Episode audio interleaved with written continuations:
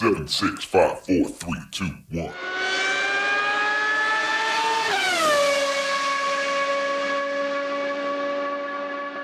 Herzlich willkommen zu Formel 1, dem Podcast mit Christian, einem spanischen Formel 1-Fan. Und mit Frank, einem deutschen Formel 1-Fan. Wir sprechen heute ein bisschen über den großen Preis von Saudi-Arabien in Jeddah. Und was soll ich sagen? Zweites Rennen, zweiter Red Bull Doppelsieg. Noch Fragen? nee, es muss sein, jetzt äh, Politik äh, weggelassen. Ich glaube, das ist auch sehr wichtig, weil sonst dürfte man das vielleicht nicht angucken, das Rennen. Die Strecke finde ich toll. Das ist so ein, für die, also ist eine neue Strecke, aber so Monaco-like, weißt du, so wie die es halt nicht mehr gibt heutzutage mit diesen Mordsausschlaufzonen und irgendwie, keine Ahnung, wo immer nur äh, mit Sensoren gemessen wird, wo du zu oft draußen warst. Und da gibt es, glaube ich, nur eine Kurve, wo man das machen kann. Mhm. Ansonsten ist die Wand da. Also genau. ich finde es eine tolle Strecke. Ja, wo du gerade sagst Politik, das fand ich auch ganz interessant bei der Skype-Übertragung. Da haben sie versucht, so ein bisschen politisch korrekt zu sein und zumindest die Probleme in Saudi-Arabien und die Menschenrechtslage anzusprechen. Aber für mich wirkte das so ein bisschen gequält, so als müsste man jetzt äh, aus Pflicht so einen Einspieler bringen bei, bei Sky zum Thema Menschenrechte, aber mehr so als Pflichtübung. Also ich meine, nach der, nach der WM in Katar äh, ist ja, hat man ja rauf und runter diskutiert, wie man mit sowas umgehen soll, mit, mit, mit Sportveranstaltungen in Ländern, wo die Menschenrechtslage nicht so optimal ist. Und ähm, ja, hier jetzt auch wieder, aber ich gebe dir eigentlich recht, es macht keinen Sinn, jetzt in irgendwie Podcast-Formaten oder so da groß drüber drüber zu reden. Nee, also ich finde, das sollte man nicht fördern. Man hätte das nicht machen sollen, weder bei Fußball noch bei Formel 1 noch für Motorradrennen, egal was. Das dürften die einfach nicht machen. Aber da die jetzt das sowieso machen und wir das gucken wollen und dann, ja, also vielleicht fühlen sich manche Leute halt in der Not, das irgendwie rechtfertigen zu müssen. Das kann ich nicht, aber ist auch nicht mein, meine Arbeit. Also äh, ich gucke das Rennen und ganz ehrlich, ja, ich kann sowieso nichts ändern. Und die Strecke gefällt mir. Ich hätte die lieber in Spanien, in Portugal oder in, was weiß ich, in Australien mhm. ja, oder in Japan. Aber ja, das ja, wird wahrscheinlich Strecke, durch andere Gründe. Ja. Das, es gab ja noch nicht viele Grand Prix in Saudi-Arabien und deshalb war, gab es zu dieser, oder deshalb kam es zu dieser etwas kuriosen Aussage, Safety Car Wahrscheinlichkeit 100 Prozent. Ist natürlich völliger Blödsinn. Die Safety Car Wahrscheinlichkeit ist niemals 100 Prozent, aber statistisch war sie es eben. Und ähm, letztes Jahr gab es ja einige große Unfälle, sowohl im Qualifying als auch im Rennen gab es Aus, Ausritte. Ähm, du hast gesagt, die Strecke ist eng, es gibt keine Auslaufzonen. Aber äh, trotzdem, dieses Jahr, sowohl im Qualifying als auch im Rennen, es gab leichte Wandberührungen, dass sich mal einer angelehnt hat an die Wand, mal die Wand gestreift hat mit einem Reifen oder mit einem Teil des Autos. Aber es war eigentlich, ähm, korrigiere mich, wenn ich jetzt was übersehe, aber es war eigentlich wieder ein unfallfreies Wochenende, oder? Also ja, Ausfall war da, aber es hat ja nichts mit, äh, mit der Strecke zu tun gehabt. Oder nicht direkt. Und ja, ich glaube, Formel 2 hatten sie schon äh, einen Unfall gegen ja. die Wand, aber in Formel 1 haben die es hinbekommen, das nicht zu machen. Ja. Was natürlich, sagen wir ja immer, das zeigt, wie gut die Fahrer sind, obwohl wir sie oft kritisieren das äh, muss man können. Du hast auch ja. gesehen mit den Reifen, manchmal waren die ein bisschen zu kalt, dann äh, vor allem im Qualifying hat man gesehen, ah, der hat Alonso, was weiß ich, die Reifen hinten oder vorne noch ein bisschen kalt gehabt, deswegen hat das nicht so geklappt.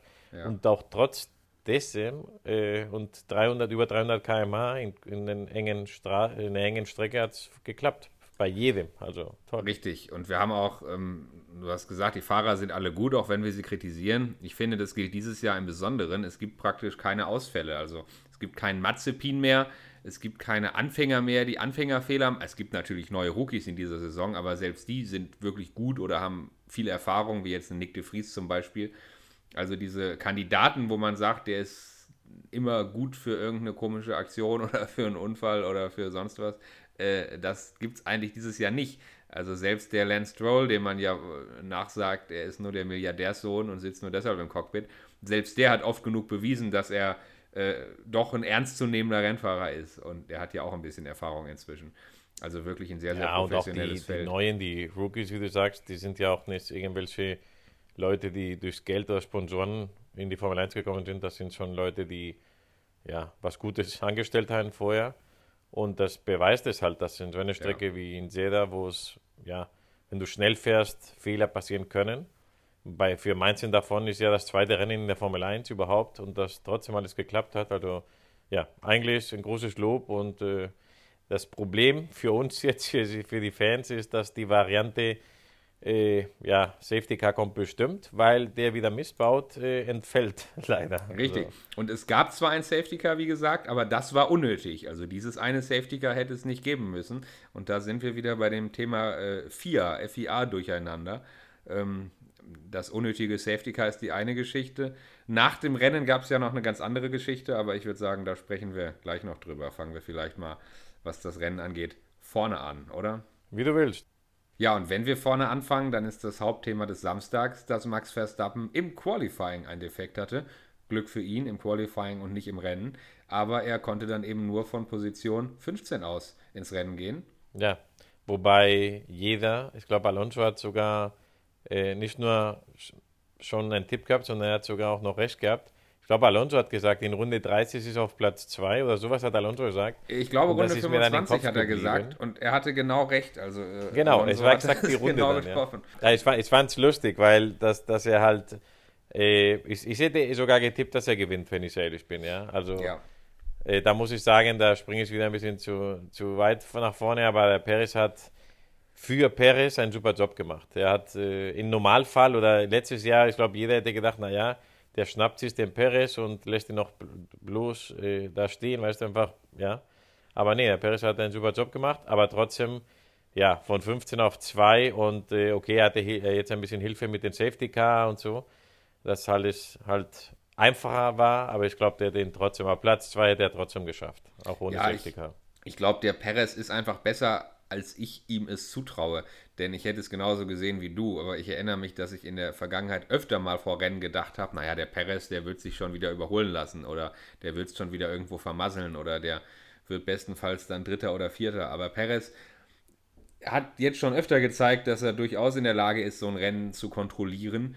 Und ganz so einfach lässt er sich dann von Max Verstappen eben nicht einholen. Aber ich gebe dir recht, äh, mit dem, mit dem wahnsinnigen Speed, den die Red Bull hatten und mit der Überlegenheit, war trotz dieses Startplatz 15 für Max Verstappen ähm, klar, dass es nach ganz vorne gehen könnte, auf jeden Fall aufs Treppchen gehen könnte.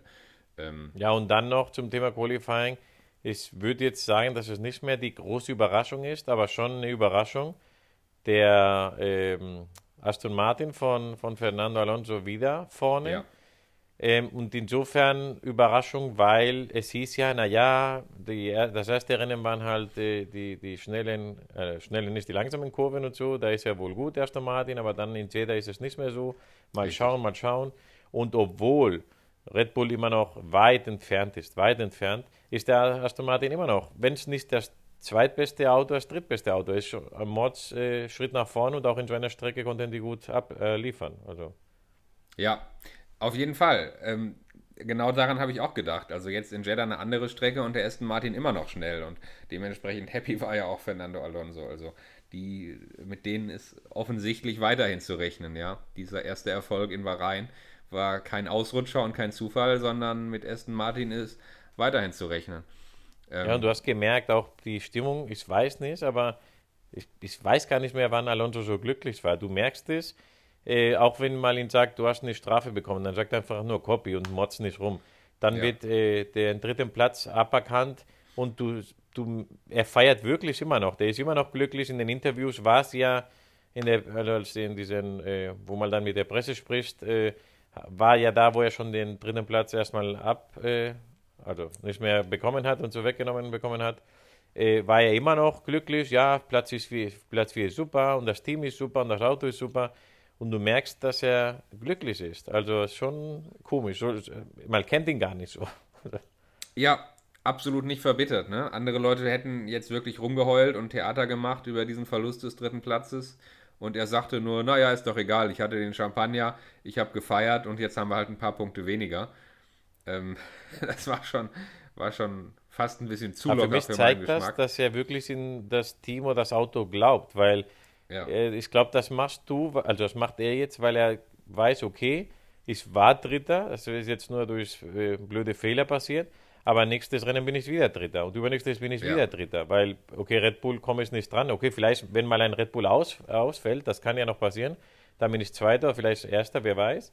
Aber die Platz 3 ist äh, immer da für ihn und ich glaube, das hat er, hat er nicht erwartet und deswegen ist er so glücklich. Also. Aber was hast du gedacht, als Alonso da schief in seiner Startbox stand? Es war ja schon eigentlich beim Start klar, dass da eventuell ein Problem ist, beziehungsweise dass er eventuell nicht ganz sauber steht und man wusste ja schon beim Start, Mist, das könnte eine Strafe geben. Hast du das auch schon also gedacht? Also mir war das nicht so bewusst. Also ich habe, er war ja äh, von, von der, äh, wie sagt man, nach vorne, nach hinten war er richtig. Also er hatte jetzt so gesehen in Meter keinen Vorteil gehabt. Ja. Und ich habe gesehen, dass er komisch steht, aber ich habe gar nicht, mir war gar nicht bewusst, dass er wirklich draußen steht, weil man kennt es ja, wenn, wenn andere Autos dann schon quasi schief stehen und Richtung äh, innen zeigen, das haben wir schon oft gesehen. Aber ich dachte halt, er macht so eine Aktion, weißt du? Mir ist gar nicht aufgefallen, dass er einfach draußen steht. Ich dachte, er steht ein bisschen schief, weil er dann irgendwie direkt auf Attacke geht oder wie auch immer. Ja? Also ja. mir war gar nicht bewusst, dass er, dass er falsch steht. Ich dachte, er, er geht äh, auf Attacke und steht ein bisschen schief. Also ja, bis, bis dann die Meldung kam, äh, war mir es nicht bewusst und mir war auch, ich fand auch komisch die Reaktion von Alonso ähm, im Funk, dass er nicht nachgefragt hat, als ob ihn das für ihn klar wäre. Er hat nur Copy gesagt und. Ja, ich denke, er hat es ja. gewusst. Also ich denke, er hat, er hat gesehen oder hat gedacht, dass er da eventuell einen Fehler gemacht hat. Ich weiß nicht genau, was er vorhatte, ob er besonders clever sein sollte, sich irgendwie besser positionieren wollte oder ob er einfach so eine Art ja, Aussätze hatte, einfach einen, dummen Fehler gemacht hat, was ja mal passieren kann. Aber ähm, er hat es echt locker genommen und man muss sagen, zum Glück für ihn war es ja dann auch nur eine 5-Sekunden-Strafe, denn ähm, früher war, glaube ich, der Strafenkatalog, den die, den die Rennkommissare zur Verfügung hatten, viel kleiner. Das heißt, die schwächste Strafe wäre dann eine Durchfahrtsstrafe gewesen und die nächsthöhere Strafe eine 10-Sekunden-Stoppstrafe. Ähm, da gab es ja also noch viel, viel schlimmere Strafen. Jetzt seit ein paar Jahren gibt es überhaupt erst die Möglichkeit für diese 5-Sekunden-Strafe, die eben auch bei einem regulären Boxenstopp abgesessen werden kann.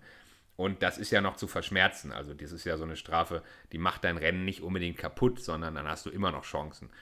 Ja, ja also das äh, hat sein Rennen insofern nicht kaputt gemacht, weil Red Bull so überlegen ist. Aber wenn ja. Red Bull überlegen wäre, aber nicht so extrem, hätte ihn das schon das Rennen gekostet, weil er war vorne, er war auf Platz 1 und das, äh, wie gesagt, er wusste, dass er Red Bull nicht aufhalten kann und deswegen war es ihm vielleicht auch egal, aber beim, ich sage jetzt mal, normalen Rennverlauf mit normalen anderen Teams wäre das schon sehr ärgerlich gewesen, weil er hat ja Perez überholt in der ersten Kurve.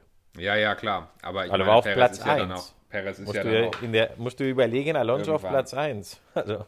Ja, aber Perez ist ja dann irgendwann wieder vorbeigekommen. Das war doch vor dem Boxenstopp, ne? Ja, ja, aber da hat mal zumindest äh, auch spekuliert und ich muss sagen, dieses Mal hatte ich ja das Vergnügen, das auf Sky Deutschland zu gucken. Okay. Äh, ja. Probleme mit äh, der Zone in Spanien, ist auch egal. Ähm, aber auch die Deutschen haben das so gesehen, dass es intelligent war, weil er kann ihn nicht, also mehr als ein paar Mal, äh, ein paar Runden vielleicht aufhalten und anders bremsen. Aber dann macht er seine Reifen kaputt. Äh, die anderen kommen näher dran und da hatte er ja schon die 5-Sekunden-Strafe. Also ja. es war cleverer von ihm, das schnellere Auto vorbeiziehen zu lassen. Und dann hat er auch für mehrere Runden bei NDS-Fenster und ist einfach mitgezogen mit Perez.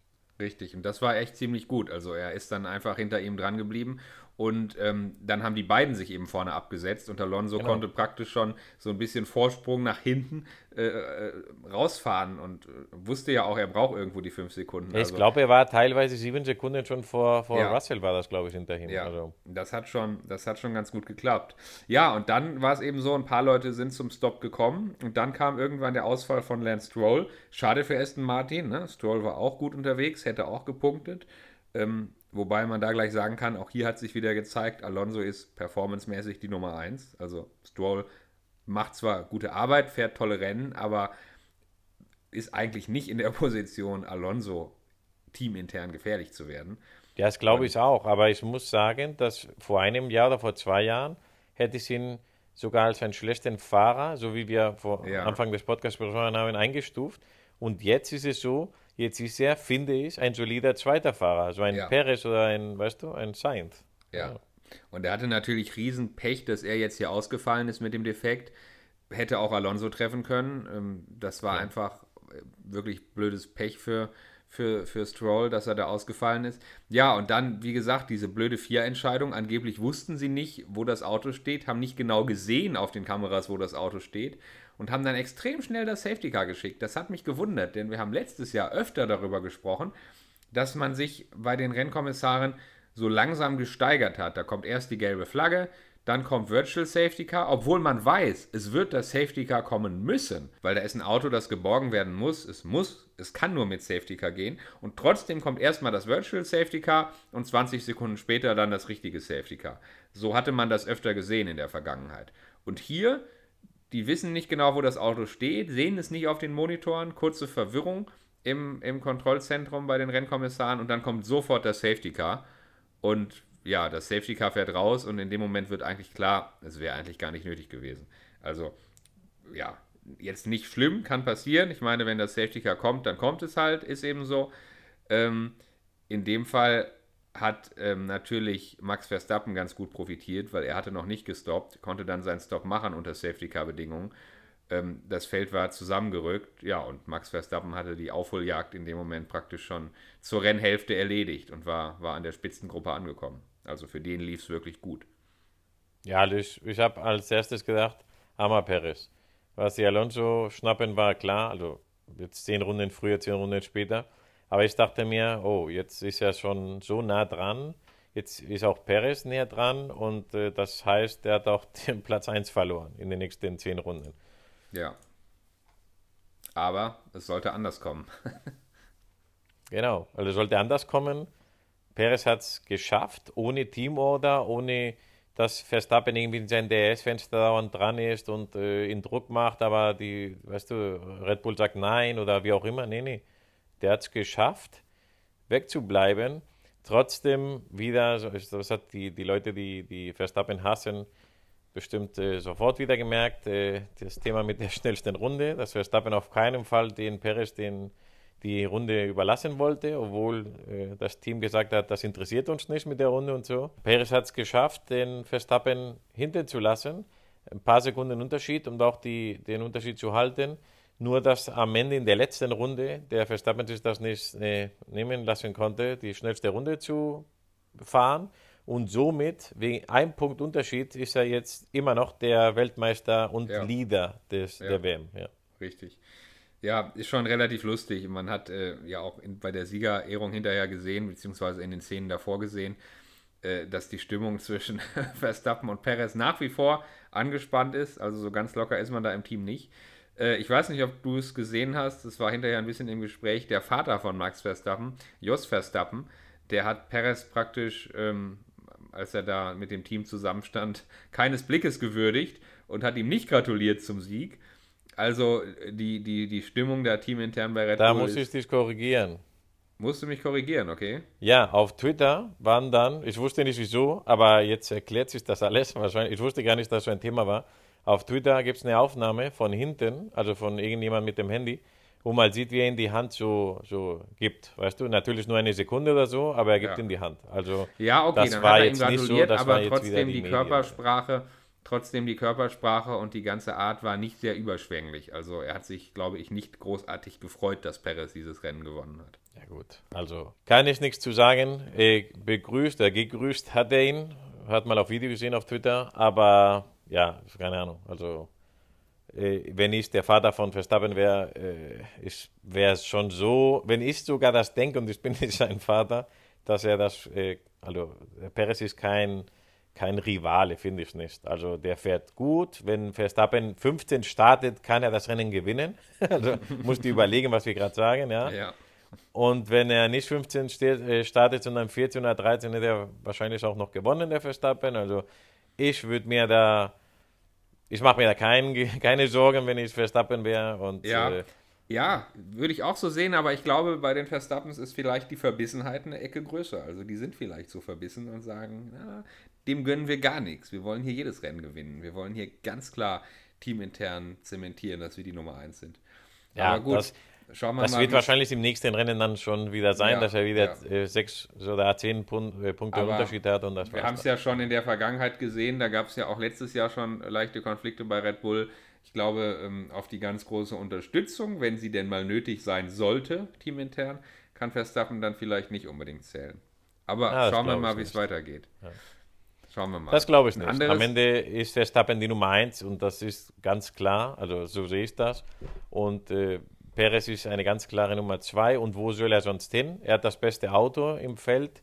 Und äh, irgendwo als Nummer eins Fahrer für Ferrari oder für keine Ahnung was wird er auch nicht wechseln. Also Perez, glaube ich, ist glücklich da. Und wer weiß, wenn Verstappen noch mal öfter Pech hat, vielleicht gibt es noch für ihn die Chance. Aber dass er jetzt äh, der Rivale intern ist, glaube ich nicht. Werden wir sehen, werden wir sehen.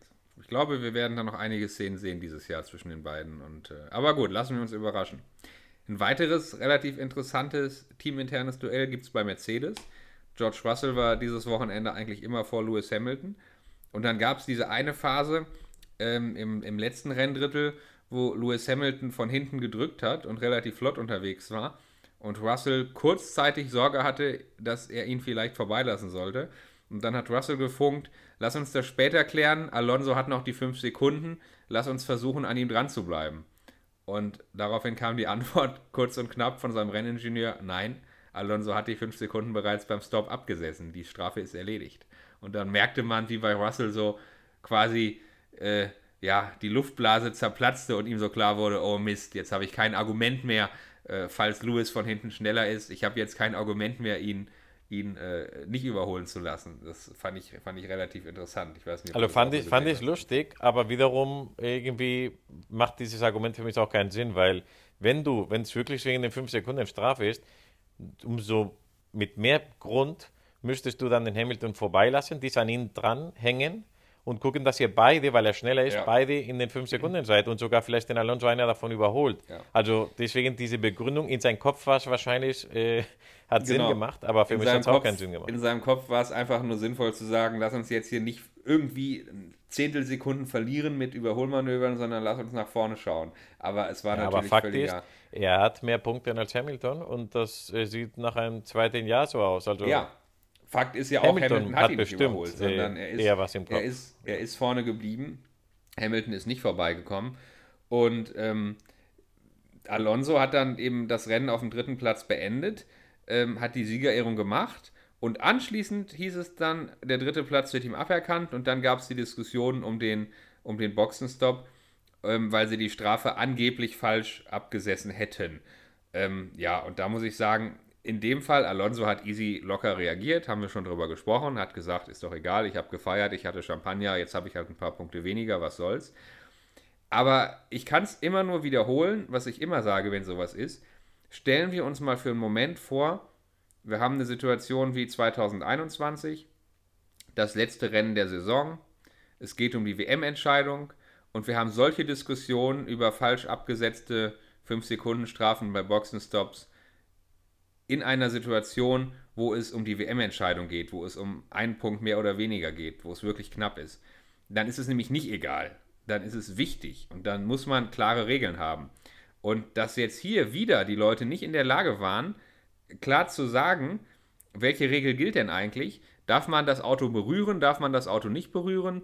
Ähm, also, und, und dass man dann auch nicht in der Lage ist, diese Regel durchzusetzen während des Rennens. Es wurde ja offiziell noch nicht mal eine Untersuchung gestartet, sondern nach der Siegerehrung, das Rennen war durch und dann hat man erst angefangen, sich diese Situation nochmal anzuschauen. Ähm, das geht einfach nicht. Also, das ist einfach von der FIA wieder mal echt schlecht. Tut mir leid, das ist echt schlecht. Bin ganz deiner Meinung. Die haben 35 Runden gehabt, um was zu sagen. Dann war es auch komisch, dass Mercedes die Information vor Aston Martin hatte. Das hat auch der Pedro Martín de la Rosa äh, bestätigt. Der ist ja auch bei Aston Martin. Also ich, ich sage jetzt nicht von irgendwelcher Verschwörungstheorie, aber sogar da hatte irgendwie Mercedes vorher die Information, ja. Und, äh, aber auch da war nicht klar, was, also ob jetzt fünf Sekunden mehr ist oder nicht, weil die in, während des Rennens hat ja erst, kam erstmal der Spruch von, von Mercedes an Russell, dass der Alonso vielleicht nochmal fünf Sekunden bekommt. Nicht zehn, sondern fünf, ganz komisch, weil Ja. das, das Reglement war dann, das ist das theoretisch, die, wenn die Strafe falsch ist, wird es dann verdoppelt auf 10. Genau. Aber Mercedes hat was um 5 gesagt. Das hat mal dann den Alonso auch gesagt. Dann hat Alonso die, die Pace erhöht und hat die 5 Sekunden äh, Abstand geschafft. Also auch da wäre er dann safe gewesen, obwohl das immer noch nicht mal an der Investigation war. Also ganz, ganz komisch. Und dann kam halt das nach der Siegerehrung. Und äh, da hat nur, was Alonso gesagt hat, ist, dass, äh, also wie, ganz locker hat er das genommen, aber er hätte es gern während des Rennens gewusst, weil er der Meinung war, dass er vielleicht doch die 10 Sekunden auch geschafft hätte. Wenn er, wenn er weiß, um was es geht, vielleicht hätte er auch 10 Sekunden Abstand machen können. Ja. ja. ja. Am Ende ist es ja anders gekommen, aber und, und wie du sagst, äh, Alonso ist irgendwie ganz locker. Ich glaube, äh, er weiß, wem wird er sowieso nicht gewinnen und Platz 3 wahrscheinlich schon und er freut sich und ist einfach glücklich. Aber in anderen Situation, wie du gesagt hast, wo es enger ist, das kann nicht sein. Das muss man schneller lösen, man muss schneller das haben und man muss ganz klare Regeln haben. Es kann nicht sein, dass ein, ein Sportdirektor von Aston Martin dann irgendwelche sieben Präzedenzfälle liefert an die FIA, damit die FIA selber sieht, oh, stimmt, du hast ja recht, wir haben ja das gesagt und deswegen hast du recht und wir nehmen das wieder zurück. Also was ja. ist das für ein Quatsch? Also, Richtig. Ähm, sehe ich ganz genauso. Also die fünf Sekunden machen überhaupt keinen Sinn. Wenn die Strafe falsch abgesessen wäre, wären es zehn Sekunden gewesen und keine fünf. Und das Reglement sagt, man darf am Auto nicht arbeiten. Und jetzt hat man eben gesagt, okay, es gab Präzedenzfälle, und wenn der Wagenheber das Auto berührt oder sich schon leicht am Auto anlehnt, aber das Auto noch nicht angehoben wird, dann ist das per Definition kein Arbeiten am Auto und somit erlaubt und somit okay. Ähm, ja, man hätte halt in die Regeln schreiben müssen, man darf das Auto nicht berühren oder kein Werkzeug und Mechaniker darf das Auto berühren, dann wäre es eindeutig. So darf man halt nur nicht am Auto arbeiten, aber wenn der Wagenheber das Auto schon berührt, ist es nicht so tragisch. Ja, ist jetzt hoffentlich ein für alle Mal geklärt, aber wer weiß, wie viele dieser, dieser unsicheren, unklaren Stellen noch im Reglement lauern, wo vielleicht in den nächsten Rennen wieder irgendjemand auf, auf neue Lücken stößt, die im Reglement nicht ganz genau definiert sind oder wo es vielleicht ja, mal was, Präzedenzfälle was in der Vergangenheit extrem unprofessionell äh, wirkt, ist, dass die eigene FIA das irgendwie nicht kennt oder nicht weiß und nicht durchsetzt, weil wenn ein Richter jetzt was sagt, ja, der, der nimmt einfach ein, ein Gesetz und, und äh, wendet das an und dann ist es so. Aber das ist quasi ein Richter, der ein Gesetz anwendet und dann kommst du als, als Anwalt und sagst, nee, aber das Gesetz steht doch anders. Und dann sagst du, oh, stimmt, weißt du? Also, ja, ja. keine Ahnung, theoretisch müssten die das wissen und ganz klar, und, und auch wenn es dann falsch ist, dann ist egal, weil die FIA hat immer recht. Aber nee, das ist, du lässt wieder diesen Spielraum für Politik, für für, weißt du, weißt du noch, wie das war mit dem Funk? Äh, ja, Massi, no, that's not right und bla bla bla und you have to do das und das. Ja. Äh, also entweder sind wir Gott, wenn ich das so sagen darf, und wir machen, was wir wollen, weil wir sind die FIA, weil das ist irgendwie ein Theater, ein Bazar. Also, naja. Ja, und es ist einfach als Fan auch blöd, wenn ich die Siegerehrung sehe und den Fernseher ausschalte und Stunden später äh, durch Zufall mitbekomme, dass sich das Ergebnis auf dem Podium geändert hat, weil die FIA Zweimal. entschieden hat. Zweimal. Also ja. sowas ist einfach blöd und sollte nicht passieren. Ich hoffe, sie lernen daraus. Ähm, ehrlich gesagt habe ich das aber schon öfter gedacht und wir haben diese Vorfälle immer wieder. Also momentan scheint das zur Formel 1 einfach dazuzugehören. Aber unterm also mich freut mich freut jetzt für Alonso, nicht weil er Spanier ist, sondern er hat ein super Rennen gemacht. Ja. Er hat die 5-Sekunden-Strafe abgesessen und er hat ja die 5 Sekunden ja verloren während des Rennens. Also er hat ja, die Strafe hatte er ja. Er hat dann trotzdem über 5 Sekunden dann noch Unterschied zu Russell gehabt. Also es war ein ganz klarer Sieg. Es war jetzt nicht irgendwie, ja, wegen dieser halben Millisekunde. Nee, nee. Also er hat das Rennen als Dritter richtig beendet. Und äh, das halt, wäre halt schade gewesen, wenn mal wegen so einen Fehler, vielleicht, vielleicht wäre es auch so gewesen, ja, dass man darf es nicht berühren und fertig, ja ähm, wäre es halt schade für ihn gewesen, weil er da überhaupt keine Schuld hatte und das Team halt nur dann missgebaut hat. Aber so finde ich, war es okay und äh, ja, bin gespannt, wie es weitergeht. Also sieht gut aus für Aston Martin. Ja, es sieht sehr gut aus für Aston Martin. Sie scheinen momentan die Nummer 2 zu sein. Mercedes wird wahrscheinlich, äh, das ist jetzt auch immer mehr bekannt geworden, am Auto eine kleine Revolution versuchen zu entwickeln und vielleicht am Konzept doch nochmal das eine oder andere grundlegend ändern. Da darf man also auch gespannt sein, wie die sich jetzt die nächsten Rennen noch weiterentwickeln, beziehungsweise ob sie vielleicht sich eben erstmal nicht weiterentwickeln, bevor sie irgendwann mit einem großen Update kommen. Und ähm, absolut schlecht sieht es aus für Ferrari, die in diesem äh, Rennen eigentlich nur die vierte Kraft waren. Hinter Red Bull sowieso, aber eben auch hinter Aston Martin und Mercedes, die sie nicht aufhalten konnten. Also äh, für Ferrari sieht es wirklich gar nicht gut aus und äh, da kann man nur hoffen, dass sie irgendwie äh, noch ein paar Sekunden oder ein paar Zehntel finden in ihrem Auto über Updates. Ähm, ja, aber ähm, die absoluten äh, nach wie vor Überraschungsgewinner, äh, was die aktuelle Pace angeht, nach wie vor Aston Martin. Also das ist echt beeindruckend. Ja, und früher war der Saisonbeginn eigentlich immer in Australien. So kenne ich das als Kind. Da musste man immer früh aufstehen am Sonntag, irgendwann im März und den großen Preis von Australien schauen. Jetzt ist es das dritte Saisonrennen, das nächste Saisonrennen. Und am Sonntag, den 2. April, geht es weiter in Australien, in Melbourne. Und dann schauen wir mal, äh, was die FIA da so für Überraschungen und Fehlentscheidungen für uns bereithält. Die enttäuschen bestimmt nie. Aber ja, ich freue mich sehr und ich würde sagen, dann bis in zwei Wochen. Alles klar, wir hören uns, Christian. Mach's gut. Mach's gut, ciao. Tschüss.